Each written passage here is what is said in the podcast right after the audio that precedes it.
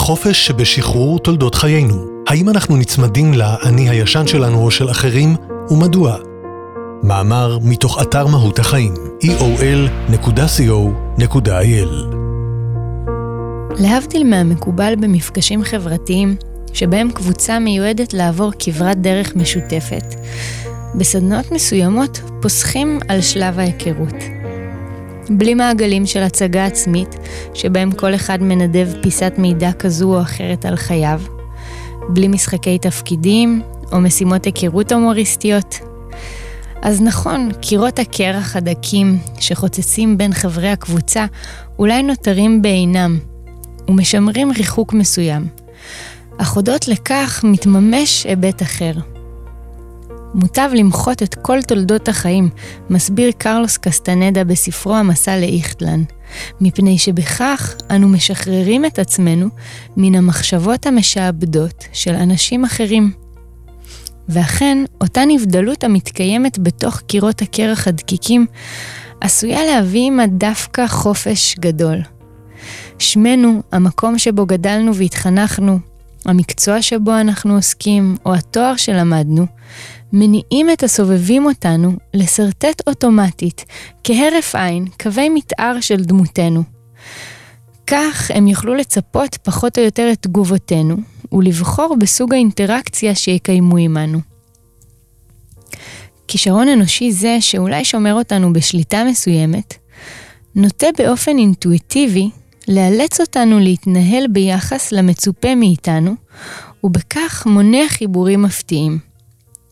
המורים מבינינו משועבדים לכובע המורה. בעלי התואר במדעים מדויקים מיד מצטיירים כמחושבים ומקובעים, והגיל המספרי שלנו ממקם אותנו מיידית בהיררכיה הקבוצתית.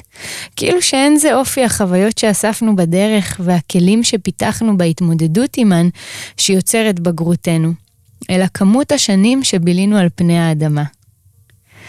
אז נכון, ישנה סטטיסטיקה, אך בתוך מגוון אנושי כה רחב, ובקומפלקס המורכב הזה שנקרא אנחנו, קיימת תנועה תמידית.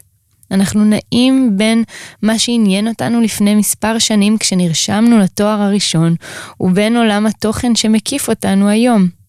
בין מי שהעזנו להיות פעם, ובין מי שנעז להיות מחר. ואולם, כאשר הציפיות כמו צופות בנו מהצד, התנועה הזו הופכת קצת פחות קלה וחלקה. מה שנכון לדינמיקה קבוצתית נכון גם למפגשים מצומצמים יותר, כמו במערכות יחסים. ושם המגבלה של תולדות חיינו היא טריקית עוד יותר. בזמן שרוב העולם מתעלם מקיומנו, או איננו מבין אותו כראוי, כותב הפילוסוף אלן דה בוטון במאמר מתוך The Book of Life, אחד מתענוגותיה של מערכת היחסים הוא התחושה שאדם אחר מכיר אותנו עמוקות. הוא מכיר את הפחדים הכי ראשוניים שלנו, ואת הדברים שמסבים לנו אושר.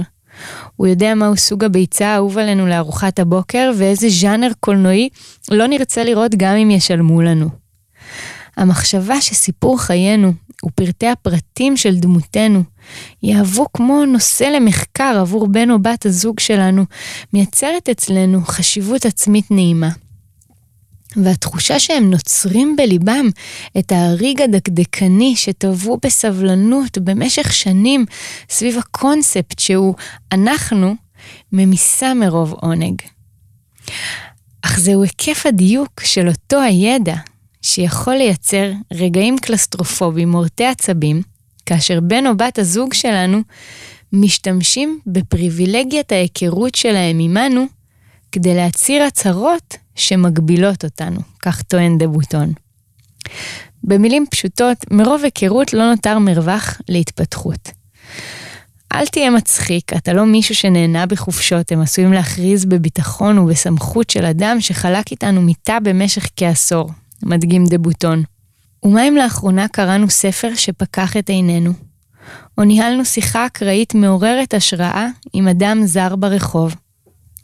ומה אם כל מה שחשבנו לגבי חופשות מוטל כעת בספק, ואנחנו צעד אחד לפני פריצת גבולות התפיסה של עצמנו? משפט אחד, שיכול באופן תאורטי להיות חברי ואוהב, הופך בפועל לכבלים. בן רגע, במקום להתרפק על אריג דמותנו, אנחנו מרגישים מלופפים בחוטי הצמר שלו. העניין בהחלט מבלבל עבור בני הזוג, מסביר דה בוטון, מכיוון שבעוד שמבחוץ אנחנו נראים פחות או יותר אותו הדבר, מתחת לפני השטח אנחנו עשויים להיות בעיצומו של שינוי. השינויים הפנימיים הללו הם כה עדינים והדרגתיים, שלעיתים אפילו אנחנו לא נדע לתאר אותם במילים. אך המהות שלהם, שהיא פסגת התהליך אם תרצו, היא המשמעותית. האומץ להיפתח בפני התנסויות חדשות, למשל, עשוי להתחיל בפתיחות לטעמים שלא טעמנו, להתקדם אל תחביבים שלא בחנו, ולהרקיע בדמות אופקים מקצועיים שלא העלינו על דעתנו כרלוונטיים עבורנו. כל זה הופך משפט כמו, לא, היא לא אוהבת חמוצים, לבעל השלכות. אנחנו הופכים רגישים לכל מי שעשוי, במרחק של צחוק לגלגני שאין בו בהכרח זדון, למחות את היסודות המהוססים של האני העתידי שלנו. כותב דה בוטון ומחבר אותנו אל דברי קסטנדה, אל המחויבות הטבעית שנוצרת בינינו ובין האני שאנחנו מצופים להיות על ידי אלו המכירים את תולדות חיינו. עמיתים, שותפים לסדנה או בני הזוג לחיים. בין אותם אנשים עמם אנחנו באים באינטראקציה, העשויים להחזיק בדמותנו ולהקשות עלינו להתפתח מתוכה, נמצאים גם אנחנו בעצמנו. כמה אנחנו מכירים את עצמנו וכמה אנחנו נצמדים להיכרות הזו. האם אנחנו מאפשרים לעצמנו להשתחרר מהאני הישן שלנו ולהשתנות אל עבר האני החדש? או שמא גם אנחנו מגבילים את עצמנו על ידי כל אותן אמירות כמו מעולם לא ידעתי לשמר חברויות, או אני פשוט לא טובה מול קהל. בכתבה במדיום הסוקרת את ספרו המפורסם של רובין שרמה, הנזיר שמכר את הפרארי, מסביר טים דנינג שבזמן שאנחנו עשויים לחשוב כי בשביל להצליח עלינו להיות טובים יותר מכל מתחרינו, האמת היא שהמטרה שלנו צריכה להיות התעלות תמידית מעל האני הישן שלנו ותו לא.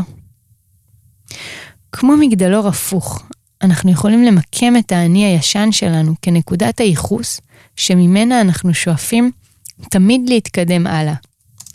במקום לשחק משחקי היכרות שבהם אנחנו לוקחים פיסת מידע קיימת ומקטלגים את עצמנו בעזרתה, ביכולתנו לבחור אמירה שממנה היינו רוצים להשתחרר.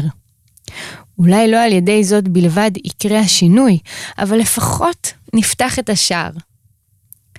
אם זה היה קל כפי שזה נשמע, זה אולי היה מתרחש יותר. אבל האמת היא שקיים סיכון לא קטן בלהשתחרר מהאני הישן. בתוך זוגיות אולי נוח יותר להסביר זאת, כפי שכותב דה בוטון, בני הזוג שלנו אינם מרושעים. ההשתנות שלנו מפחידה עבורם, מכיוון שאחד השינויים עשוי להיות כזה שירחיק אותנו מהם. חמוצים עוד עלולים להתפתח לכדי רילוקיישן בתאילנד, וחיבה חדשה לפילוסופיה עלולה להתגלגל לכדי רתיעה ממונוגמיה. בני הזוג שלנו לכודים בין הרצון לאפשר לנו להשתנות ולהתפתח, לעודד אותנו להיות מאושרים ומרגשים בעבור עצמנו ובעבורם כאחד, ובין הפחד הזה לאבד אותנו לטובת אותן התפתחויות. גם בתוך מערכת היחסים שלנו עם עצמנו קיים אותו החשש. אנחנו עשויים לשאול את עצמנו שאלות כמו, איך זה ירגיש לא להכיר את עצמי? או מה אם ההתפתחות שלי תערער את כל מה שיש לי? אך באותה הנשימה, מה אם אי ההתפתחות שלי תערער את כל מה שיכול להיות לי? את מי שאני יכול להיות? כשמכוונים למערכת יחסים ארוכת טווח, בין אם מדובר בזוגיות או בזו שיש לנו עם עצמנו, אין דרך להתחמק מהשינוי. יתרה מכך, השינוי הוא אולי הדבר הבטוח ביותר שיתקיים במרוצת הזמן. על כן, מסביר דה בוטון, כדאי לקבל אותו באהבה, וללמוד להפיק ממנו תועלת. יותר סביר שהיצור שיתפתח מבני הזוג שלנו ידע לאהוב אותנו בצורה אינטליגנטית ועמוקה יותר, מאשר שיברח עם פרטנר חדש, כך הוא אומר. בנוסף, דווקא חוסר ההיכרות שיצוץ מעת לעת בתוך מונוגמיה ארוכת שנים, יכול להוות מפלט מרענן ומרגש מהשגרה המוכרת. אנחנו יכולים במהלך מערכת יחסים אחת ליהנות ממערך של מאהבים שונים וחדשים, על ידי כך שנקבל אל חיקנו את כל אותן וריאציות של האהוב או האהובה שלנו, כותב דבוטון. או במילים אחרות, כפי שמציע הפתגם המוכר, אם אינך יכול לנצח אותם, הצטרף אליהם. האני הישן שלנו ושל כל הסובבים אותנו מועד לשינוי. לנו נותר לבחור האם אנחנו נאחזים בו ומקשים את הטרנספורמציה, או שמא אנחנו מרפים את האחיזה ורוכבים על הגל שמייצרים חוקי הטבע.